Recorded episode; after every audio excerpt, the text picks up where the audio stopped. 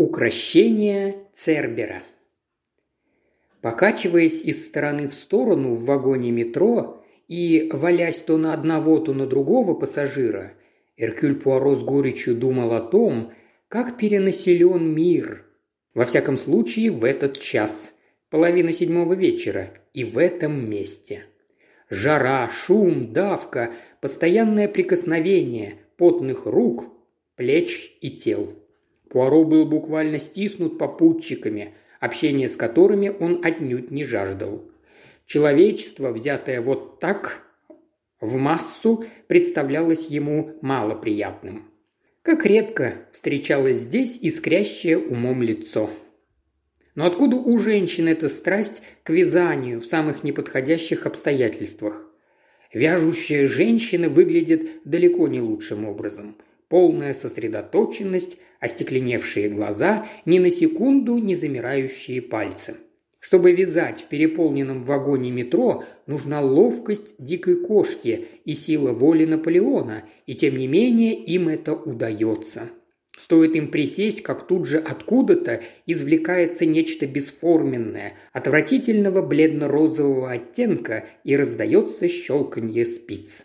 Ни изящной непринужденности, – горько думал Пуаро, – ни женской грации. Сплошная суета и спешка. Таков современный мир. До чего же похожи друг на друга были теперешние девицы, до чего не хватало им шарма, по-настоящему обольстительной женственности. Он искал в женщине индивидуальность. Всякому мужчине приятно видеть индивидуальную женщину, шикарную, привлекательную, с пышными формами, вычурно и экстравагантно одетую. Да, в его время такие женщины встречались. Но теперь... Станция. Поезд остановился. Пассажиры ринулись к дверям, едва не насадив Пуаро на кончики спиц. Встречная волна еще сильнее вдавила его, как сардину в банке, в толпу пассажиров. Поезд рывком двинулся с места. Пуаро, отброшенный на коренастую женщину с кучей свертков, пробормотал «простите» и отлетел к высокому угловатому мужчине, чей аташе-кейс больно ударил его по пояснице.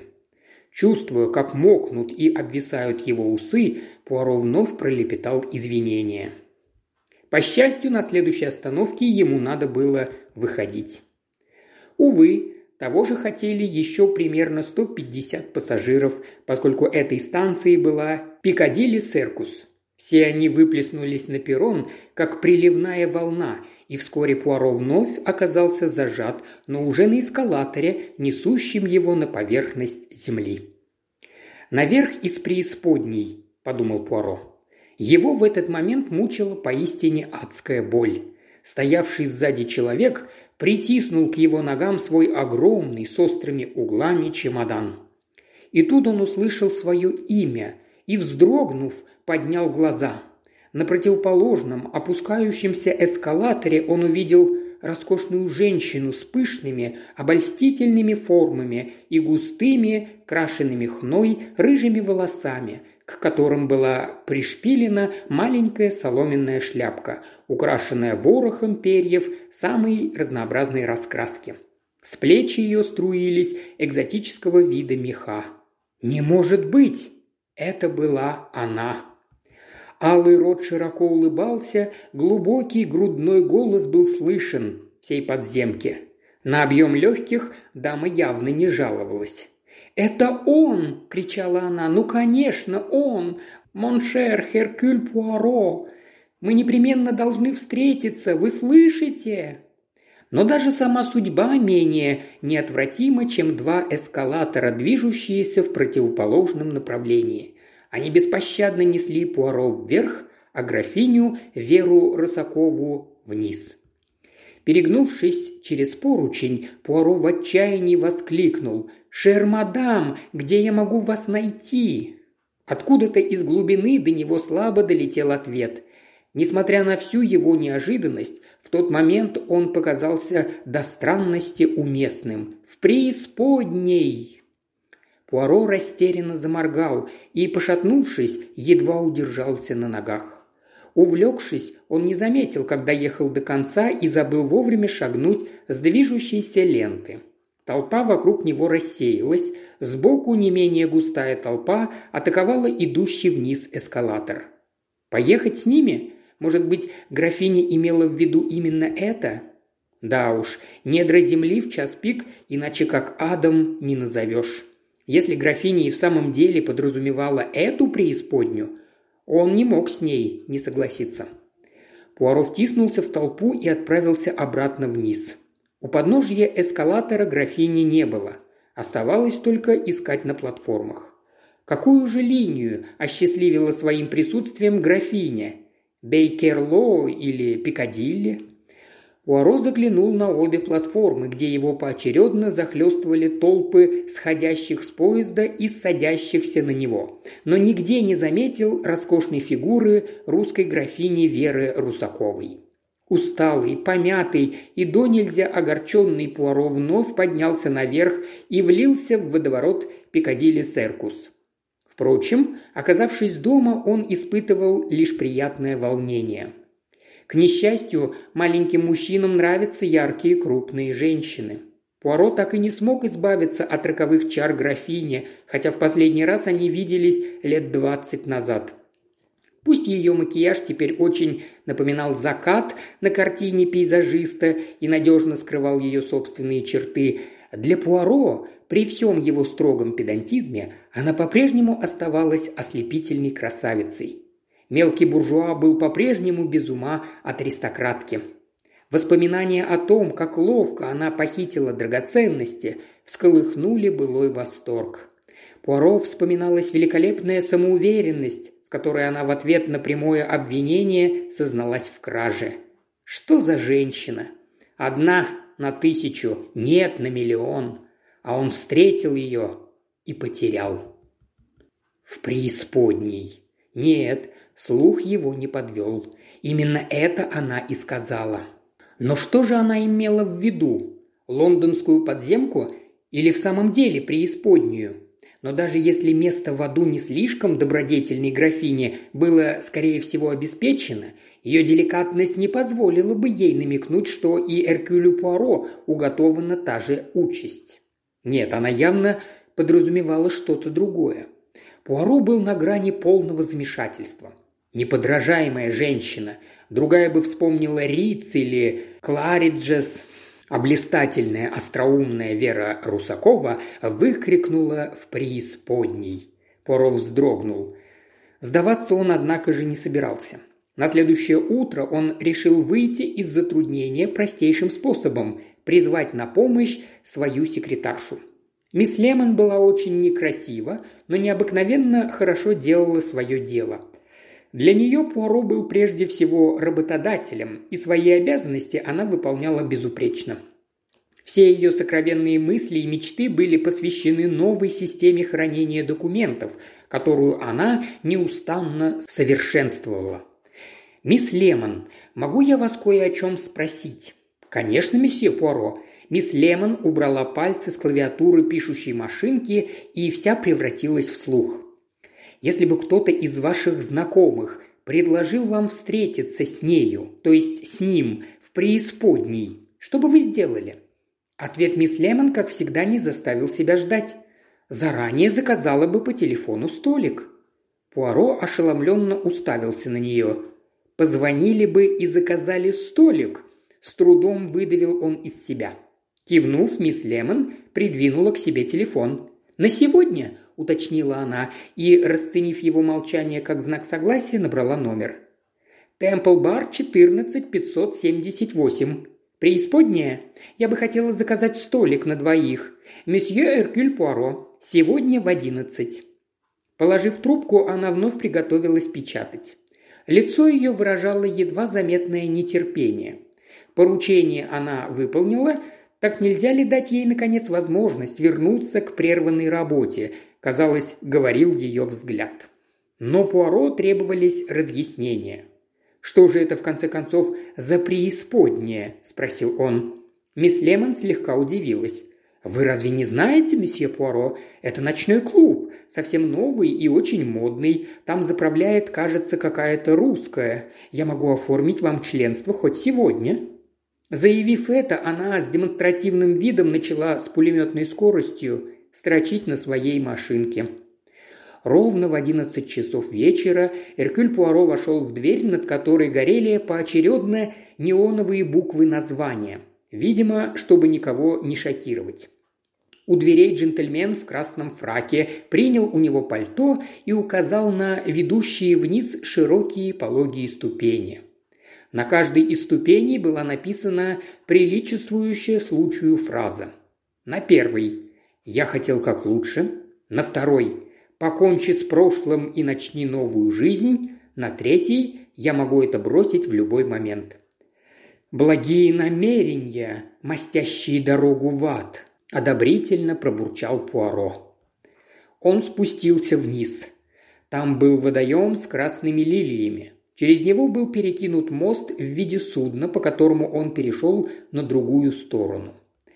Слева от него, в чем-то вроде мраморного грота, сидел самый огромный, самый безобразный и самый черный пес из всех, каких Пуаро когда-либо видел – Пуаро понадеялся, что это всего лишь чучело, но пес тут же повернул свирепую, уродливую голову, и из утробы его черного поджарного тела раздался ракочущий рык, от которого кровь стыла в жилах. Только тут Пуаро заметил декоративную корзинку с круглыми собачьими галетами и надписью «Подачка Церберу». На нее-то и был устремлен взгляд пса – Снова послышался ракочущий рык. Пуаро достал из корзинки галету и бросил псу. Разверзлась огромная красная пасть, щелкнули челюсти, Цербер принял подачку. Пуаро последовал к распахнутой двери. Зал оказался не таким уж большим.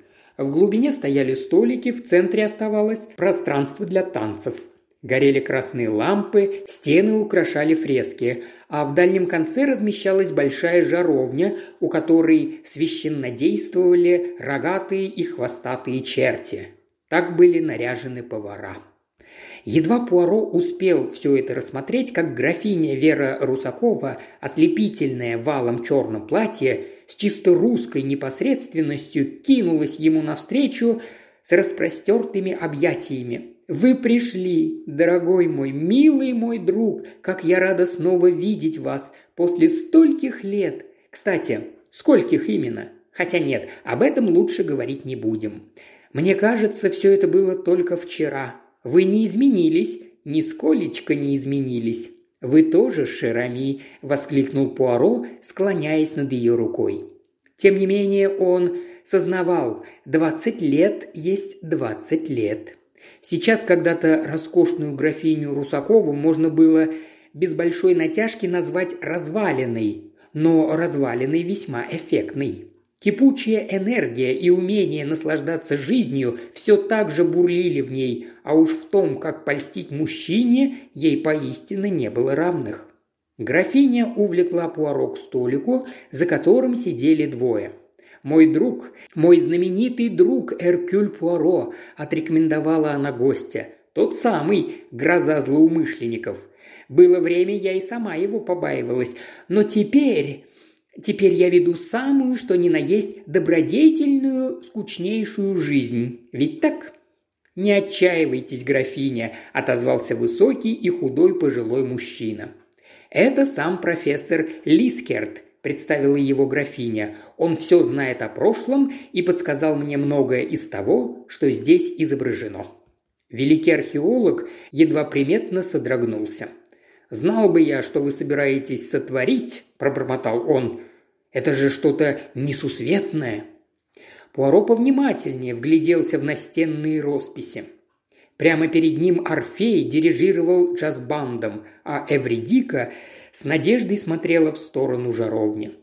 На противоположной стене Исида и Осирис, видимо, вывозили египетский подземный бамонт на увеселительную прогулку по реке. На третьей стене жизнерадостные девицы и юноши наслаждались совместным купанием, в чем мать родила. «Страна юности», – объяснила графиня и добавила, завершая представление. «А это моя маленькая Элис». Пуаро поклонился сидевшей за тем столиком сурового вида девушке в клетчатом жакете с юбкой и очках в роговой оправе. «Умна необычайно», – сказала графиня, – «дипломированный психолог и знает, от чего душевнобольные становятся душевнобольными. Думаете, от того, что психи? Ничего подобного. Там куча разных других причин. Мне это, по правде говоря, странно». Девушка по имени Элис любезно, но несколько высокомерно улыбнулась и тоном, не допускающим возражений, спросила профессора, не хочет ли он потанцевать. Тот был польщен, но растерян. «Милая леди, боюсь, что кроме вальса я ни на что не способен. Это и есть вальс», – терпеливо сказала Элис. Они пошли танцевать, однако получалось у них не слишком изящно. Графиня вздохнула и пробормотала как бы в ответ на собственные мысли. А ведь нельзя сказать, что она так уж некрасива. Она не умеет использовать собственные возможности, рассудил Пуаро. Откровенно говоря, воскликнула графиня, я нынешнюю молодежь не понимаю. Они даже не стараются понравиться, а уж нужно-то всего-навсего, как я делала в молодости, подобрать цвета, которые тебе идут, подложить плечики, потуже затянуть корсет, чуть подкрасить волосы, придав более выигрышный оттенок. С этими словами она отбросила с лба пышные тициановские пряди. Уж она-то бесспорно старалась нравиться, до сих пор старалась, и еще как старалась. Довольствоваться тем, что дала тебе природа, это... это просто глупо. Да и в обществе этого не поймут. Вот Элис исписывает целые страницы умными словами о сексе. Но скажите мне, часто ли мужчины предлагают ей отправиться на выходные в Брайтон? Одни умные слова, работа, социальное обеспечение трудящихся, забота о будущем. Все это замечательно и достойно похвал. Но скажите мне, разве это весело? И взгляните, каким умным эти молодые люди сделали мир. Сплошные правила и запреты. В мое время было по-другому. Кстати, мадам, как поживает ваш сын? Пуаро едва не сказал малыш, но вовремя вспомнил, что прошло двадцать лет. Лицо графини осветила нежная материнская улыбка. «Мой ангелочек, огромный, плечистый, красивый, он сейчас в Америке. Строит там мосты, банки, гостиницы, магазины, железные дороги, все, что их американской душе угодно. «Так он что, инженер?» – с некоторым недоумением спросил Пуаро. «Или архитектор?» «Какая разница?» Отмахнулась графиня. «Главное, он душка.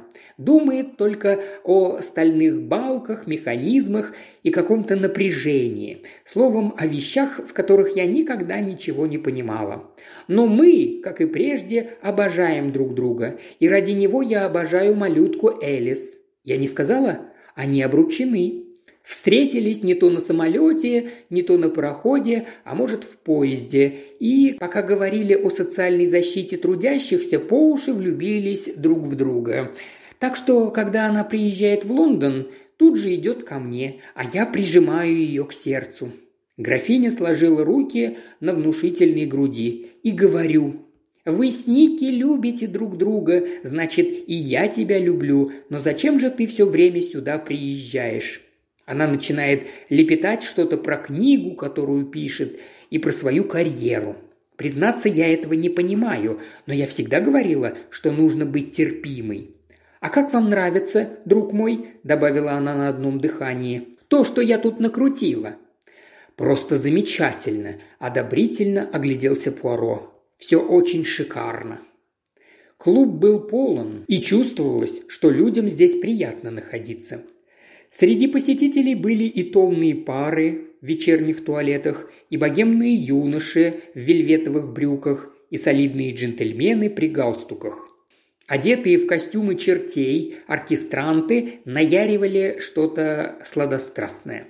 Сомнений не было, в преисподней понимали толк в удовольствиях.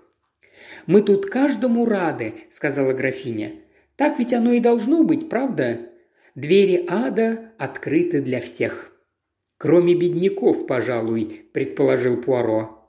«Нас же учат, что богатому трудно попасть в Царствие Небесное», – засмеялась графиня. «Так пусть у них хоть в аду будет преимущество». К столику возвратились профессор и Элис. Графиня поднялась. «Мне надо поговорить с Аристидом». Она обменялась парой фраз с метродотелем, этаким сухопарым Мефистофелем, и пошла от стола к столу, беседуя с посетителями. «Она личность, не правда ли? Это сразу чувствуется», – заметил профессор, утирая лоб и потягивая вино из бокала. Вскоре он извинился и отправился поговорить с кем-то за соседним столиком. Оставшись наедине с суровой Элис, Пуаро почувствовал некоторую неловкость. При ближайшем рассмотрении девушка оказалась весьма миловидной, но Пуаро в ее присутствии все равно было решительно не по себе. Уж очень холоден был взгляд ее голубых глаз. «Я даже не знаю вашей фамилии», – промямлил он. «Каннингем», доктор Элис Каннингем. Насколько я понимаю, вы с Верой были когда-то знакомы. Да, лет двадцать назад. «Я нахожу ее весьма любопытным объектом для изучения», – сказала доктор Элис Каннингем. Естественно, она меня занимает прежде всего как мать человека, за которого я собираюсь замуж, но у меня к ней есть и чисто профессиональный интерес. Вот как? Да, я пишу книгу о психологии преступников и нахожу ночную жизнь этого заведения весьма поучительной. Сюда регулярно заходят всякие криминальные личности, и с некоторыми из них мне удалось побеседовать об их детстве. Вы, конечно, знаете, что у Веры тоже имеются преступные наклонности. Я имею в виду ее склонность к воровству. «Ну да, мне об этом известно», – согласился слегка ошарашенный Пуаро. Я лично называю это сорочьим комплексом. Понимаете, она всегда крадет блестящие предметы. Только драгоценности, никаких денег. Я думаю, что в детстве с ней слишком нянчились и во всем потакали, но чересчур оберегали. Жизнь у нее была невыразимо скучной, скучной и слишком благополучной, а ее натура требовала драматических ситуаций. Ей хотелось познать страдания, справедливую расплату – в этом корень ее пороков. Ей хочется быть значительной, заставить говорить о себе, пусть через наказание. Вряд ли жизнь представительницы аристократии в России во время революции была такой уж благополучной и скучной, возразил Пуаро. В голубых глазах мисс Каннингем мелькнула легкая усмешка. «Ах, представительницы дворянства!» – протянула она. Это она вам сказала?» «Она аристократка до мозга костей», – непререкаемым тоном заявил Пуаро, гоня от себя беспокойные воспоминания о том, как в рассказах графини о ее детстве и юности концы никогда не сходились с концами. «Человек верит тому, чему хочет верить», – заметила мисс Каннингем, смерив его профессиональным взглядом. Пуаро запаниковал. Почувствовал, что еще немного, и ему тоже поставят диагноз и определят его комплекс. Он решил предпринять ответную атаку. Общение с графиней нравилось ему, в том числе и из-за ее аристократического происхождения. И не мог он позволить этой очкастой девчонке с глазами цвета крыжовенного киселя и ученой степенью испортить ему все удовольствие. «Знаете, что мне кажется удивительным?» – спросил он. Признать вслух, что чего-то не знает, Элис Каннингем не могла. Вместо этого она приняла вид скучающий, но снисходительный.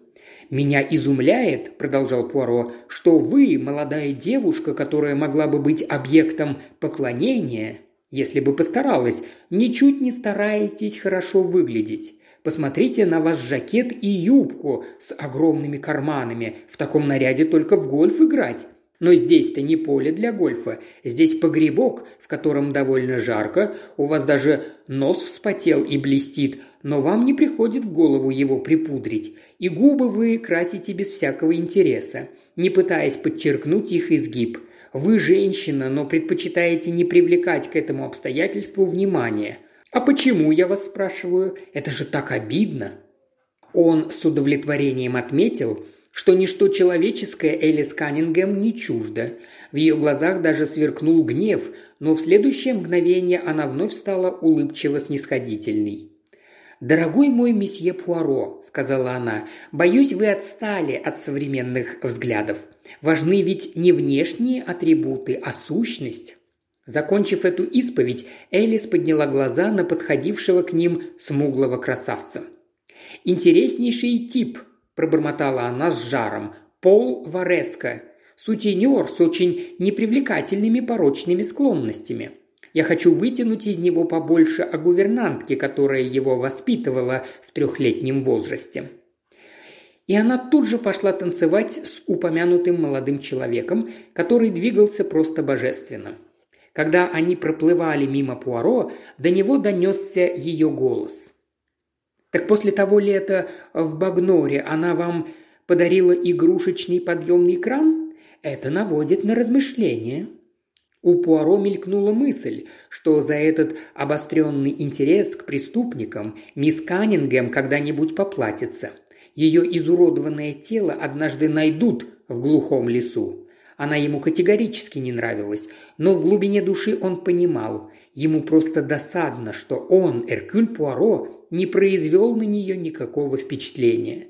Страдало его тщеславие. Тут он, впрочем, заметил нечто такое, что сразу отвлекло его от Элис Каннингем. За столиком в противоположном углу расположился светловолосый молодой человек во фраке – по манере поведения чувствовалось, что он привык к безбедному и беззаботному существованию. Он фотовато пялился на сидевшую напротив девицу, того же пошиба, являя собой классический образец богатого бездельника. Пуаро, однако же, твердо знал, что молодой человек не был ни богачом, ни бездельником. Это был инспектор Скотланд-Ярда Чарльз Стивенс, и Пуаро ни на секунду не усомнился, что Инспектор Стивенс был при исполнении. На следующее утро Пуаро нанес визит своему старому другу, старшему инспектору Джепу. Реакция Джепа на наводящие вопросы Пуаро была неожиданной. «Ах вы старый лис!» – восхищенно воскликнул он. «Как это вы до всего доискиваетесь? Понять не могу». «Уверяю вас, мне ничего не известно. Ровным счетом ничего. Просто праздное любопытство.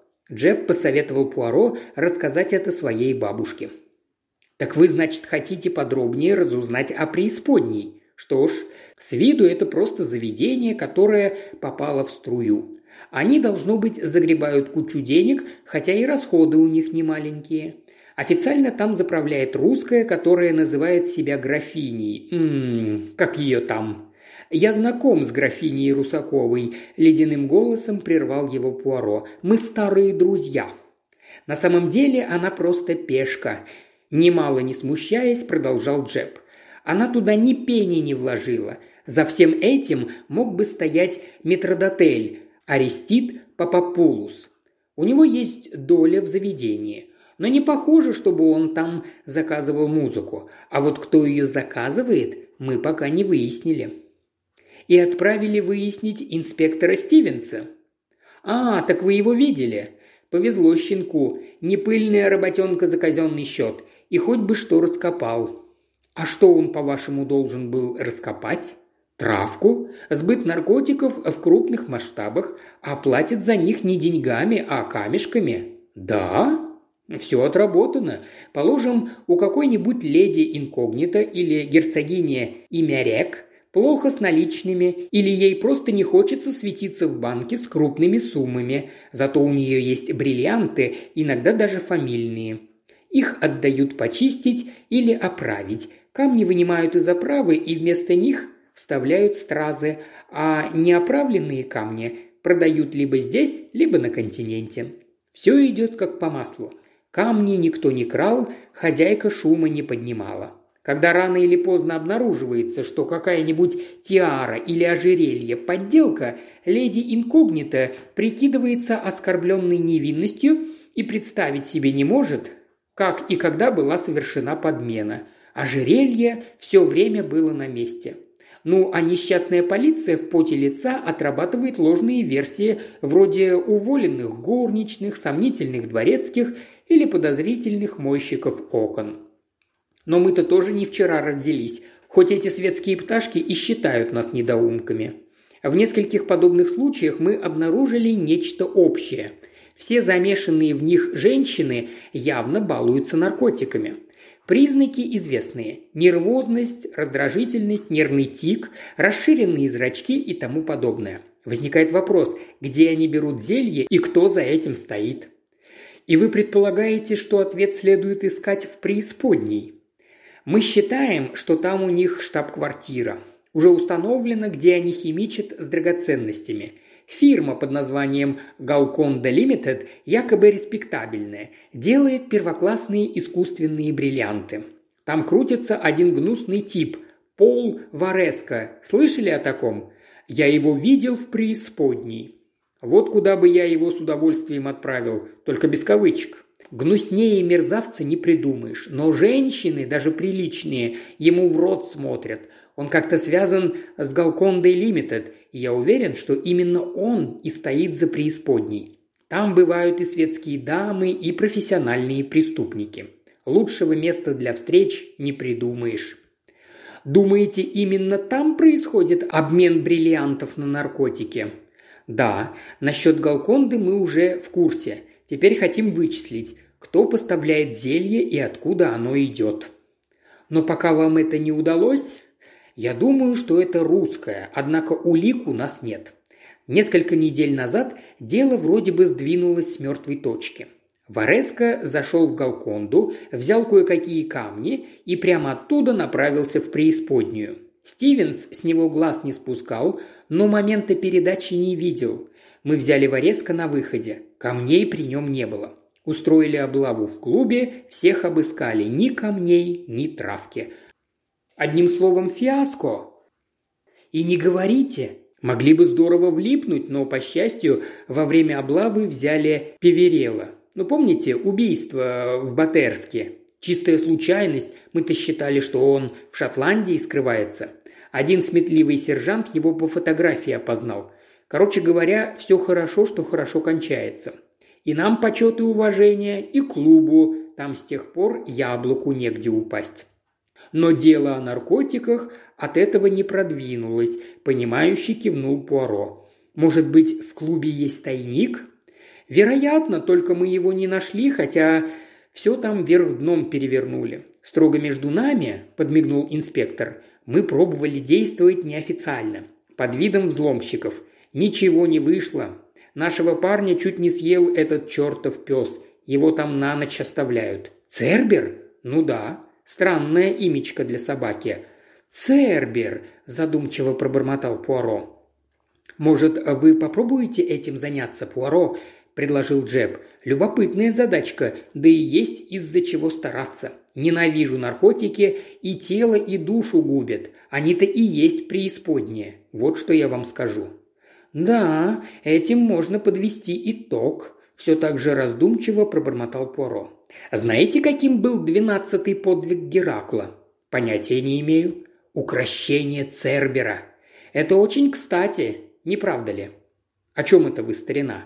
Но если соберетесь его укращать, не станьте героем заметки «Последнее дело Эркюля Пуаро». И Джеб, откинувшись на спинку стула, разразился хохотом. «Я хочу с вами очень серьезно поговорить», – заявил Пуаро. Час был ранний, и в клубе почти никого не было. Графини и Пуаро сидели за маленьким столиком у двери. «Но я не настроена на серьезный лад», – запротестовала графиня. «Элис, она всегда серьезная. И это чрезвычайно скучно. Бедняжка Ники, какая же его ждет серая жизнь?» «Я питаю к вам искреннюю привязанность», – упрямо гнул свое Пуаро. «И не хочу, чтобы вы попали в беду.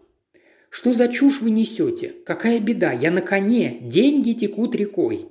Это заведение принадлежит вам?» В глазах графини появилось уклончивое выражение. «Разумеется», – ответила она. «Но у вас есть партнер?» «Кто вам это сказал?» – вскинулась графиня. «Это Пол Вареско?» «Пол Вареска? С чего вы взяли?» «Он пользуется дурной славой. Проще говоря, он преступник. Вы отдаете себе отчет в том, что ваше заведение посещают уголовные элементы?» Графиня от души расхохоталась. «Вот он, голос хорошего буржуя. Естественно, отдаю. Вы что, не понимаете, что в этом и состоит половина успеха? Молодежи из Мейфейра надоедает видеть людей из своего круга у себя в Уэст-Энде. Они приходят сюда, видят преступников, вора, шантажиста, мошенника, даже убийцу, о котором в следующее воскресенье напишут все газеты. Это захватывает, кажется, что видишь настоящую жизнь. И преуспевающему дельцу, который всю неделю продает гольфы, чулки и корсеты, тоже так кажется. Какой контраст с его с респектабельной жизнью и респектабельными друзьями. И это еще не все. За столом, подкручивая усы, сидит инспектор из Скотланд-Ярда. Инспектор во фраке. «Так вы об этом знаете?» – мягко спросил Пуаро. Глаза их встретились, и она рассмеялась. «Mon cher ami, я не так глупа, как вам кажется. Наркотиками вы здесь тоже приторговываете?» «Ах, нет», отрезала графиня. «Это гнусность». Пуаро внимательно вгляделся в ее лицо, потом вздохнул. «Я верю вам», – сказал он.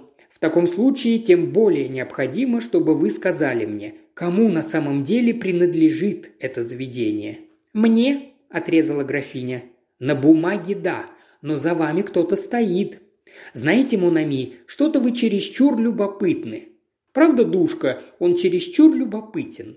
Последние слова графиня просто проворковала и швырнула утиную косточку со своей тарелки огромному черному псу, который поймал добычу, устрашающе лизгнув челюстями. «Как вы зовете этого пса?» – переспросил сбитый с мысли Пуаро.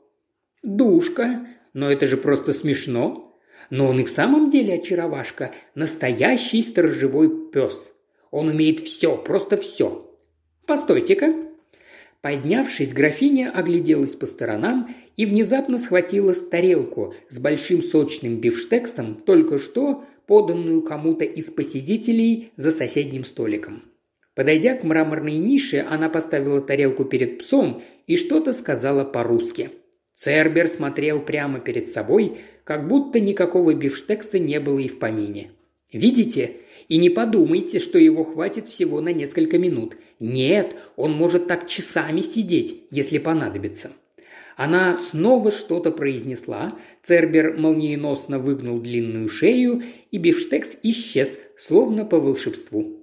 Графиня обхватила пса за шею и страстно расцеловала, для чего ей пришлось подняться на цыпочки. «Он может быть таким ласковым!» – воскликнула она. «Я, Элис, его друзья. Мы можем делать с ним все, что угодно. Но дашь команду, и он выполнит все, что ему прикажешь. Уверяю вас, он разорвет, ну, к примеру, инспектор полиции в клочья. Даже в мелкие клочья. И графиня расхохоталась. Стоит мне сказать одно слово. Пуаро торопливо прервал гостеприимную хозяйку. Он не доверял ее чувству юмора и опасался, как бы инспектор Стивенс и в самом деле не попал в беду. Профессор Лискет хочет вам что-то сказать», – заметил он. Профессор с укоризненной миной встал рядом с графиней. «Вы забрали мой бифштекс», – пожаловался он. «Зачем вы это сделали? Такой был хороший бифштекс». «Время Че, старина. В четверг вечером», – сообщил Джеб. «Вообще-то это не моя забота. Со всеми вопросами прошу к Эндрюсу, отдел наркотиков. Он будет только рад вашему участию». «Нет, оставьте ваши сиропы себе. Мне мой желудок еще пригодится. Это что у вас там? Виски? Другое дело. Кажется, мы кое до чего докопались», – продолжал он, ставя бокал на стол. «В клубе есть другой выход. Мы его обнаружили». «И где же?» «Позади жаровни». «Но вы бы заметили», «Нет, старина. Когда началась облава, свет погас. Кто-то вырубил электричество и потребовалось 2-3 минуты, чтобы добраться до щита и ликвидировать затемнение. Через парадный вход никто не выходил, он был под наблюдением, но теперь ясно, что все могли вынести через потайную дверь. Мы проверяли дом за клубом и наткнулись на нее. «И что же вы собираетесь делать?» «Во-первых, не нарушать их планов», – подмигнул Джеб. Появляется полиция, свет гаснет, а за потайной дверью все готово к встрече. Теперь им от нас не уйти. «А почему в четверг?» Джеб снова подмигнул. «Галконда теперь у нас под колпаком. В четверг оттуда доставят камушки. Изумруды леди Кэррингтон». «Вы позволите мне?» – спросил Пуаро – «тоже сделать кое-какие приготовления». Сидя в четверг вечером за своим привычным столом у входа, Пуаро изучал обстановку. В преисподней, как всегда, стоял дым коромыслом. Графиня была еще ослепительнее, чем всегда, если такое вообще было возможно. Держалась она с истинно русским темпераментом, хлопала в ладоши и заливалась хохотом. Пол Вареско тоже был на месте. Сегодня он отказался от безупречного фрака в пользу костюма Апаша – наглухо застегнутой куртке и шарфа на шее. Вид у него был порочный и неотразимый. Не без труда ускользнув от увешанной бриллиантами плотной пожилой дамы, он наклонился к Элис Каннингем, что-то деловито записывавшей в книжечку, и пригласил ее на танец. Плотная дама злобно покосилась на Элис и с обожанием проводила глазами Вареска. Во взгляде мисс Каннингем никакого обожания не было. Он излучал чисто научный интерес. Судя по тому, что донеслось до Пуаро, пока Элис с Вареско проплывали мимо него в танце, с гувернанткой они уже разобрались и теперь обсуждали медсестру в начальной школе. Когда смолкла музыка, счастливая и оживленная Элис присела рядом с Пуаро. «Необычайно интересно», – заявила она. «Вареско будет главным героем моей книги.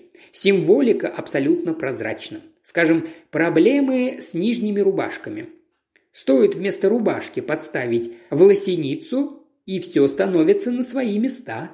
Вы, конечно, можете сказать, что у него явно преступные наклонности, но это излечимо. Одно из самых дорогих сердцу женщины заблуждений – то, что она может исправить по весу, прервал ее Пуаро. Элис Каннингем холодно взглянула на него. В этом нет ничего личного, месье Пуаро. В этом никогда нет ничего личного, только совершенно бескорыстный альтруизм. Но объектом его почему-то всегда становится смазливый представитель противоположного пола. Вас бы заинтересовало, к примеру, в какую школу ходил я и как ко мне относилась медсестра. «Вы неприступный типаж», – отпарировала мисс Каннингем. А что, преступные типажи вы распознаете с первого взгляда? Разумеется. Тут за их столик присел профессор Лискерт. Обсуждаете преступников? Вам бы следовало проштудировать законы Хамураппи, месье Пуаро. 18 век до Рождества Христова. Очень познавательно.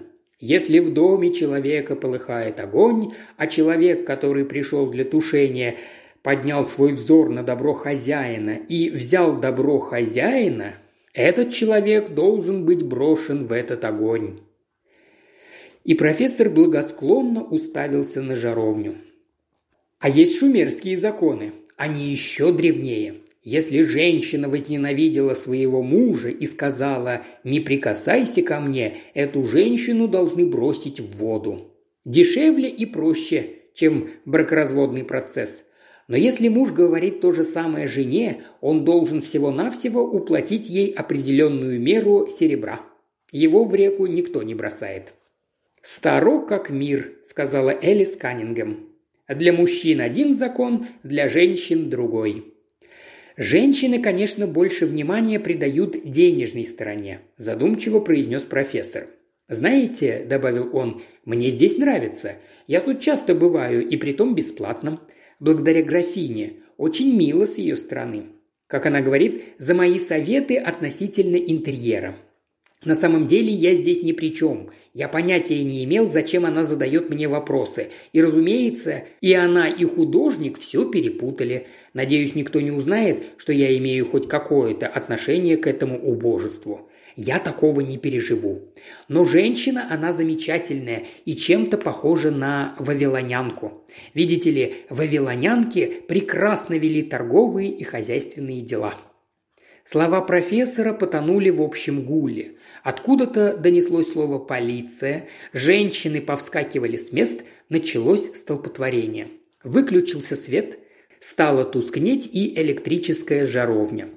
На фоне всеобщего переполоха профессор продолжал невозмутимо цитировать законы Хамураппи. Когда электричество зажглось вновь, Пуаро уже поднимался по широким пологим ступеням. Полицейские у входа отдали ему честь, он вышел наружу и свернул за угол.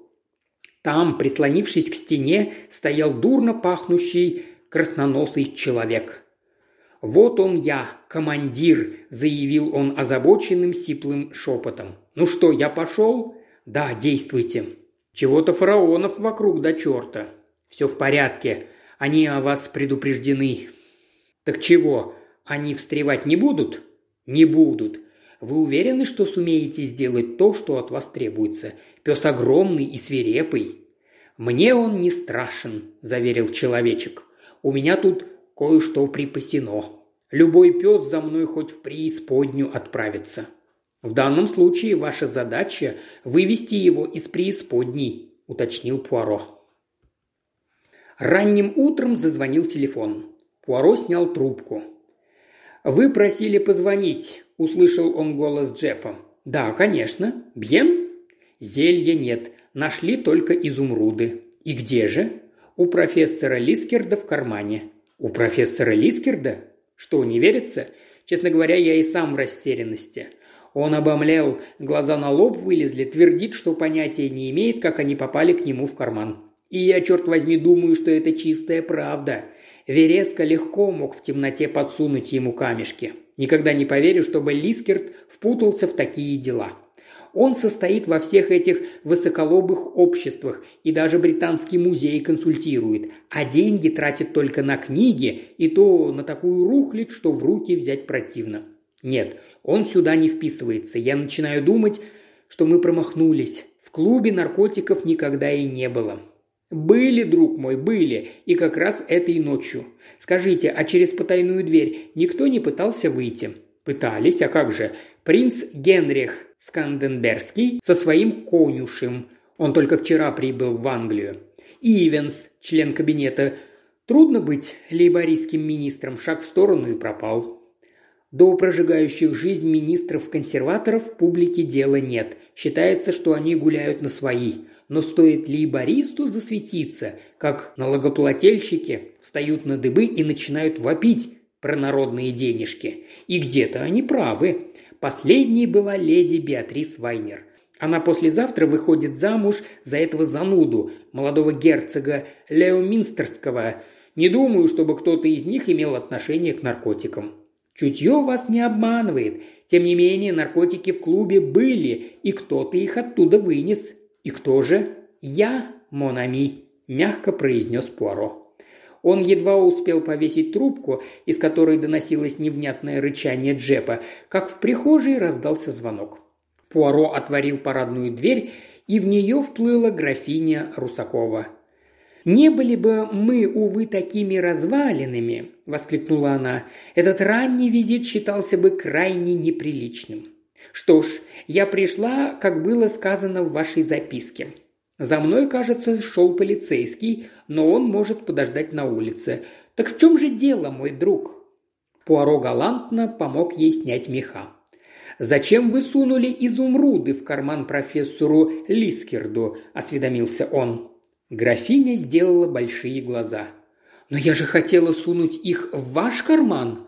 «Ах, мне? Ну да. Я кинулась к столику, где вы обычно сидели, но свет не горел, и я случайно сунула их в карман профессору». «Из чего же вам пришла в голову мысль сунуть мне в карман краденные изумруды?» «Мне показалось, у меня ведь не было времени на раздумья, что это наилучший выход». «Вера, вы просто неисправимы. Друг мой, посудите сами. Появляется полиция. Свет по договоренности с нашими покровителями, которые не могут себе позволить попасть в неловкое положение, гаснет, и чья-то рука тащит со стола мою сумочку. Я успеваю ее схватить, но сквозь бархат чувствую внутри что-то твердое. Сую руку внутрь, определяю на ощупь, что это драгоценности, и сразу понимаю, кто их туда подложил. Вот как? Разумеется. Этот Альфонс, это чудовище, это двуличная коварная змея, это скотина Пол Вареска. Ваш компаньон? Да. Преисподнее принадлежит ему, и деньги в дело вкладывает он. До сих пор я его не выдавала. Уж я-то умею быть верной. Но теперь, когда он меня хотел так подставить, поссорить с полицией, я молчать не буду. Я его выдам с потрохами. «Успокойтесь», – сказал Пуаро, – «и пройдите в соседнюю комнату». Когда он открыл дверь, создалось полное впечатление, что маленькая комната до отказа заполнена псом. Цербер казался огромным даже в просторных интерьерах преисподней, а уж в маленькой столовой служебной квартиры Пуаро и подавно. Тем не менее, рядом с ним уместился и давишний, дурно пахнущий человек. «Пришли, как договаривались, командир», – сиплым голосом доложил он. «Душка!» – завопила графиня. «Ангел мой!» Цербер забил хвостом по полу, но не тронулся с места. «Позвольте вам представить мистера Уильяма Хиггза», – прокричал Пуаро под громовые удары Церберова хвоста. «Мастер своего дела. Во время сегодняшнего происшествия, – продолжал он, – мистер Хиггс выманил Цербера из клуба». «Вы его выманили?» Недоверчиво воздрилась графиня на жалкую фигурку собачника. «Но как? Каким образом?» Мистер Хиггс скромно потупил глаза. «При дамочке объяснить неловко, но есть такие вещи, перед которыми ни один кобель не устоит. Пойдет за мной, куда захочу. С суками, понятно, это не пройдет. С ними надо по-другому». «Но зачем? Зачем?» – обернулась к Пуаро графиня. «Специально натренированный пес», – протянул Пуаро, – «может при необходимости часами носить в пасти разные предметы, пока не получит команду их бросить. Прикажите, пожалуйста, вашему псу выплюнуть поноску». Глаза у графини полезли на лоб. Обернувшись, она что-то резко скомандовала. Огромная пасть распахнулась. На секунду показалось, что оттуда вывалился язык.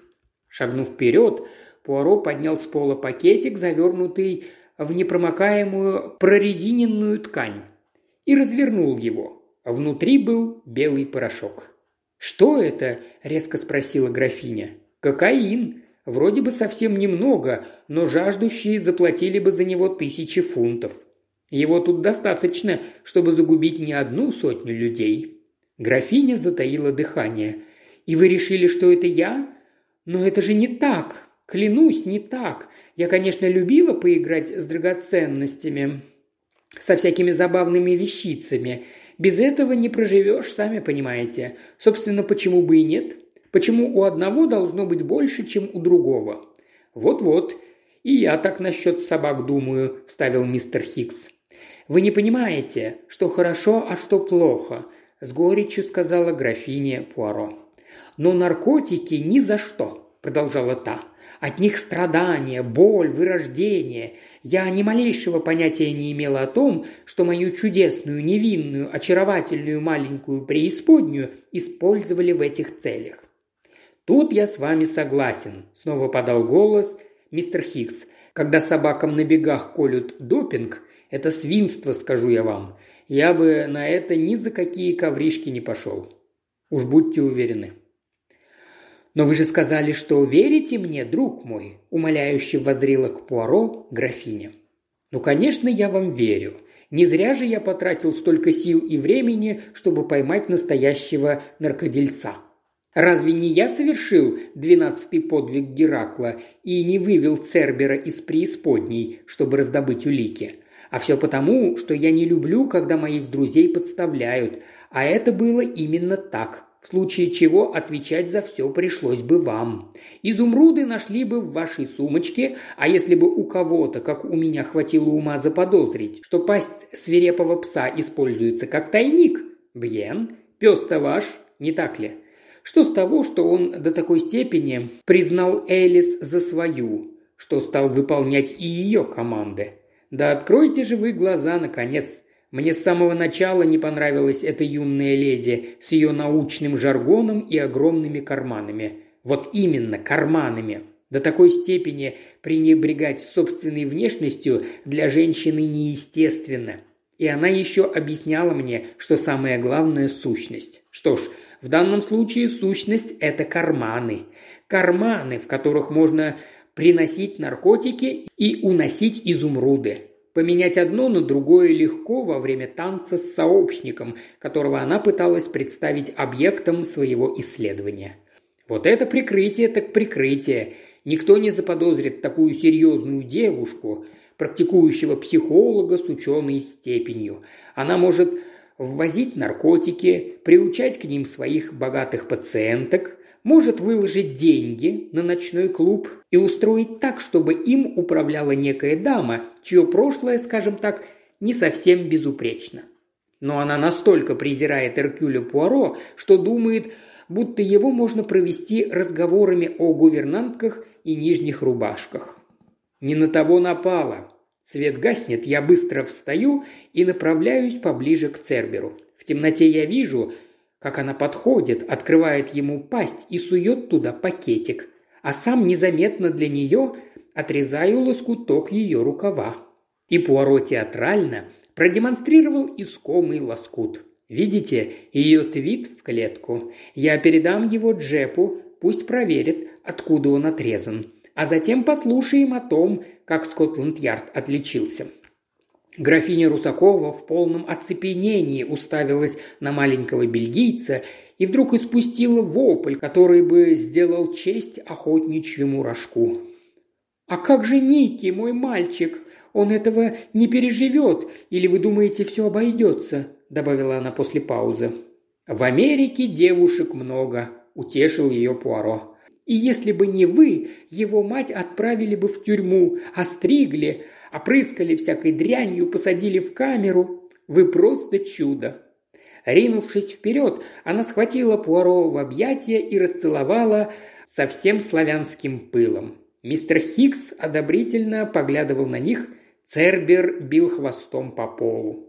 Всеобщее ликование было прервано трелью звонка. «Джеб!» – воскликнул Пуаро, высвобождаясь из объятий графини. «Пожалуй, мне лучше подождать в другой комнате», – сказала та и шмыгнула в дверь. Пуаро направился в прихожую. «Командир», – озабоченно просипел мистер Хикс, – «вы в зеркало-то гляньте, а?» Пуаро взглянул и отпрянул. Все его лицо было в слезах, губной помаде и румянах. Ежели это мистер Джеб из Скотланд-Ярда, так он все что угодно может подумать, предупредил мистер Хикс, и пока Пуаро под повторный трезвон лихорадочно пытался стереть с кончиков усов алые пятна, добавил «А мне что делать? Тоже сматываться? А пса куда?» «Если мне не изменяет память», – отозвался Пуаро, – «Цербер вернулся в преисподнюю». «Как скажете», – согласился мистер Хикс. «Вообще-то он мне понравился, но я таких не краду, в смысле для себя, уж больно приметные. Ну, вы меня понимаете. А уж на говяжью голяшку или там на конину никаких денег не хватит. Жрет, небось, как лев. От немейского льва до укращения Цербера, пробормотал Пуаро. Вот теперь все. Неделей позже мисс Лемон подошла к своему работодателю с чеком. «Простите, месье Пуаро, я могу это оплатить». Леонора, цветочный магазин, красные розы, 11 фунтов 8 шиллингов 6 пенсов. Посланы графине Вере Русаковой. Центральный Лондон, западная часть, Энд-стрит, дом 13, преисподняя. Щеки Пуаро зарделись под стать красным розам. Он покраснел, покраснел до корней волос. «Да, мисс Лемон, все в порядке. Небольшая э, дань уважения по случаю. Видите ли, сын графини только что обручился в Америке с дочерью тамошнего стального короля, на которого он работает. Насколько я помню, красные розы – ее любимые цветы». «Совершенно верно. подтвердила мисс Лемон. «Они в это время года очень дороги». Эркюль Пуаро гордо выпрямился. «Бывают случаи», – сказал он, – «когда экономия неуместна». Насвистывая какой-то мотивчик, он чуть ли не пританцовывая направился к двери. Мисс Лемон уставилась ему вслед, позабыв о всех своих секретарских проблемах. В ней пробудилось чисто женское любопытство. «Боже мой!» – прошептала она. «Неужто? В его-то годы? Быть того не может!»